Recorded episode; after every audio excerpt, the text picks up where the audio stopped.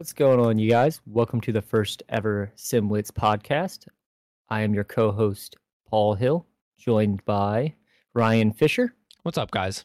Today, this being the first episode, we're going to be talking kind of about what our goals are with this podcast, who we are, where we're from, all the basic info you need to know. So, you know, we're not just two random dudes off the street trying to tell you how to build a sim. Yeah, so it'd be kind of aggressive. It would be a bit aggressive. So with that in mind, I'm going to kind of lead this off here with talking about why we even started this endeavor.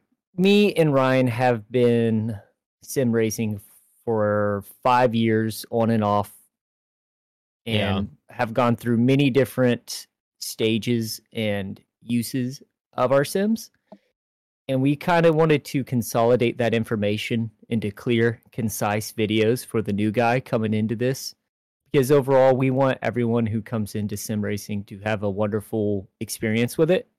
An easy experience, because it was not easy 5 years ago. It was overwhelming, confusing. You were getting information out your ears that were contradictory to each other. So me and Ryan wanted to put this together, make it easier for the new guy to come in and join the culture, find a community, and have a good time and race with some friends and make some new friends. So with that in mind, the next probably 10 episodes will be just setting up a sim, how to get started, how to enjoy yourself and not get overwhelmed. But for this episode, we're just going to lead right into talking about us a little bit and helping you get to know us before you start taking our advice. So with that, I'm going to ask Ryan to take the mic and kind of give his background a little bit here. All right, so what's up, guys? My name is Ryan Fisher. I'm 25. I'm from Richmond, Virginia. I've been on iRacing, like Paul said, for 5 years off and on, and I've got a lot to say. So favorite sim so far is iRacing. Favorite IRL motorsports I enjoy watching is IMSA, the 24-hour of Daytona finished in 2023 was insane, awesome, and Rally. Dudes are crazy. Love watching Rally. But coming back to iRacing, I'm a 2800 license A-class driver on road and a C-class driver 3200 on oval. So I kind of have an idea of what I'm doing. Oval, I need to get back up, but I do a lot of time on there. So that's me. And so I'll kind of say just a little bit, hi, I'm Paul Hill. Jacksonville, Florida is where I'm from. I'm 26 years old. My favorite real racing as well would have to, number one, be IMSA, followed by Rally and NASCAR, kind of neck and neck. Same reasons. You know, I actually go back to the 2022 finish, though, with the 911s. That was wild. They were literally banging doors all the way. Yeah, all the way to the end. That was amazing. They actually wrecked in the bus stop, remember? And that's how the guy won. Oh, so, my God. On the lap. Imagine racing 24 hours to get wrecked out on the last lap. Anyway, tangent. Favorite sim, iRacing, of course. To touch on my iRating as well, 2800 in road. A-class, of course, and then I am a B-class in oval, but I'm only like 3,100, so I'm a little bit underneath Ryan when it comes to oval. Well, I grew up around oval, so that makes sense why I am just a little bit faster. With that in mind, I guess we could go ahead and start talking about our driving history. Yeah. Okay, so like I just said, I grew up racing oval. I did dirt oval carts.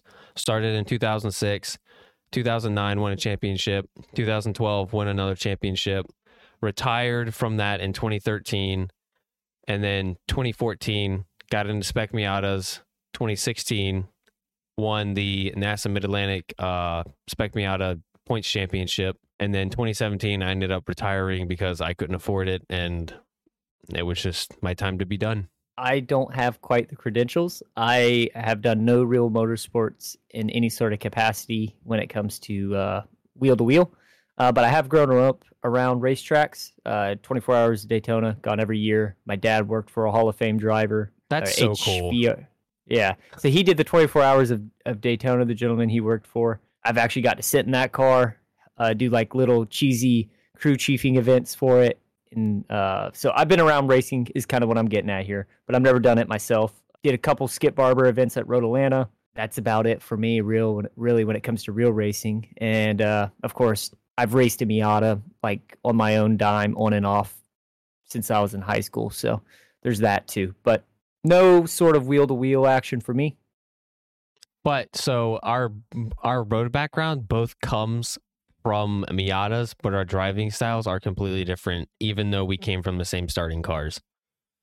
It's very interesting. I think it's because of how we had our cars set up. Ryan had a quintessential Spec Miata. I mean, it was championship winning, so... It wasn't me. It was a Spec Miata. And yeah, I had it lowered on the bump stops, and I would just react to the car sometimes, and that was just how I grew up driving a go-kart. And so I come from soft suspension, building in mechanical grip and aero, because every track in Florida is flat. So yeah, exactly. It's very funny to see how we attack things very differently. But yeah, we actually met too, as a side note, since it's about us. We actually met because of Miatas on Instagram. So yeah, that is how I met Ryan Fisher. Probably 8 years ago now. I was... It's been a while. 17. Yeah, so that's how me and Ryan actually first started interacting with each other, was Mazda Miatas. And so to kind of ping off of us having different driving styles, we also have different styles of doing research for equipment and our thought process with all that stuff. So like, Paul, what was you had a belt drive as your first wheel? Technically, it was a gear, but I had it for like 3 months and I sold it because I hated it. So I did a bunch of research and ended up, really my first legit sim was a Fanatec V2.5 belt drive. What pedals did you have? I actually started, just because I bought the bundle, I did start with the like cheesy, what are they, CSL Elites. Oh, yeah. So I didn't have like V3s right out the gate or anything. How about you? What was your OG? I'd do you one even worse. I had a G27 and just regular G27 pedals on a desk. That was it. Yeah, that's you rough. At least had a little rig thing. Yeah, I had a NASCAR play seat. That was my first, like basically a hammock. It was comfortable though, man. I'd recommend that thing again. And so now, as you can see, if you're watching the YouTube video, we have very big, elaborate rigs. Paul has some different stuff than I do. Paul, give a brief overview of what you got. So SimMagic Alpha Ultimate Base, GT4 wheel, SimMagic Q1 shifter, and then I have, of course, the SimMagic P2000 pedals, and then I do have a button box and stream deck. Yep. Lots of stuff all around me. We've put all this money into our simulator, specifically iRacing. Why do you love iRacing this much to go and put all this money into it? What keeps you in like playing iRacing? It boils down to the competition for me, and also you get what you put into it. Oh, so 100% agree with that. The reason why I've spent so much money and I've dived so deep down the money pit, and don't feel like you guys have to go this far. You probably will if you end up getting hooked, but how much effort and time you put into sim racing, much like real motorsports, you get a direct payback from that. Yes. Oftentimes the winner of your race will be the guy that put in the most work. I mean, There's a little bit of luck involved, but for the most part, your effort is 95% of it, in my opinion. So I love that aspect of getting a direct return on my time and effort. Yeah, I know I don't get any sort of monetary gain, but it's a hobby. It's an accomplishment to me to finish a 24-hour race, get a podium, get a win. So that's why I love sim racing, and I think iRacing specifically does that the best.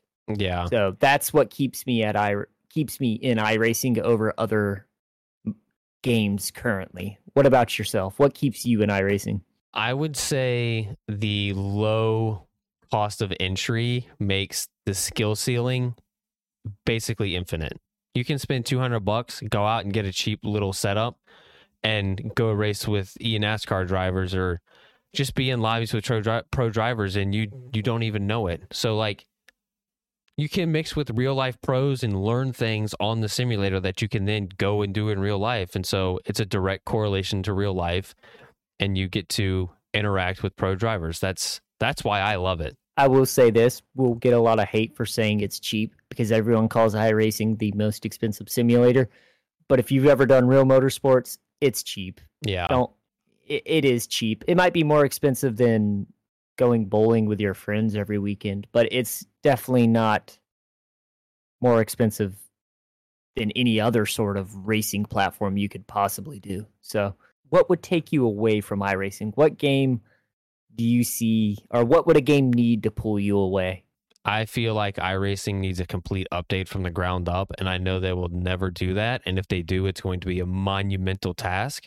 So I'm not expecting it. A game like iRacing, but on a new physics engine and a new graphics engine, would pull me away from iRacing. So RennSport. Yeah, basically. Well, what we're thinking RennSport's going to be, that's what we're hoping. Like, we're hoping RennSport is our next iRacing 2.0, essentially. There was a gentleman that left the Porsche Cup, not to get too tangenty, but he summarizes my feelings on this as well very well. iRacing has developed itself into a niche, and they don't want to break themselves out of that to help grow the sim community where we want it to go, right? You know, yeah. We don't want sim to be this all-inclusive thing. As mean or harsh as that sounds, we do want it to stay towards people that want competition in motorsport. But iRacing doesn't want to update because if it ain't broke, don't fix it is the way they look at it. They're still making a bunch of money. They have no incentive to. And I think RennSport is really going to push the boundaries on that. And so that's why I would leave, is to give that support to a new platform that could be equal to and definitely visually better than iRacing. Yeah, iRacing's pretty bad, but the best we have feeling-wise. Yeah. Oh, absolutely. I'd say R-Factor 2, but you don't even want to open that. So I think that wraps it up, guys, for us today. This first episode's a little bit boring as we're just talking about ourselves, giving you our mission statement, what we're planning here in the future on this SimWits podcast. I just want to thank you for listening this long and giving us your time, letting us hopefully bestow a little bit of our knowledge to you, help you make a good decision here in the coming episodes on what you need, what you want to do, and where to go, help educate you. So with that in mind, race hard, race smart, and have a good night. Thank you all for joining us. Thank you for your time, and we'll see you all in the next episode. Later.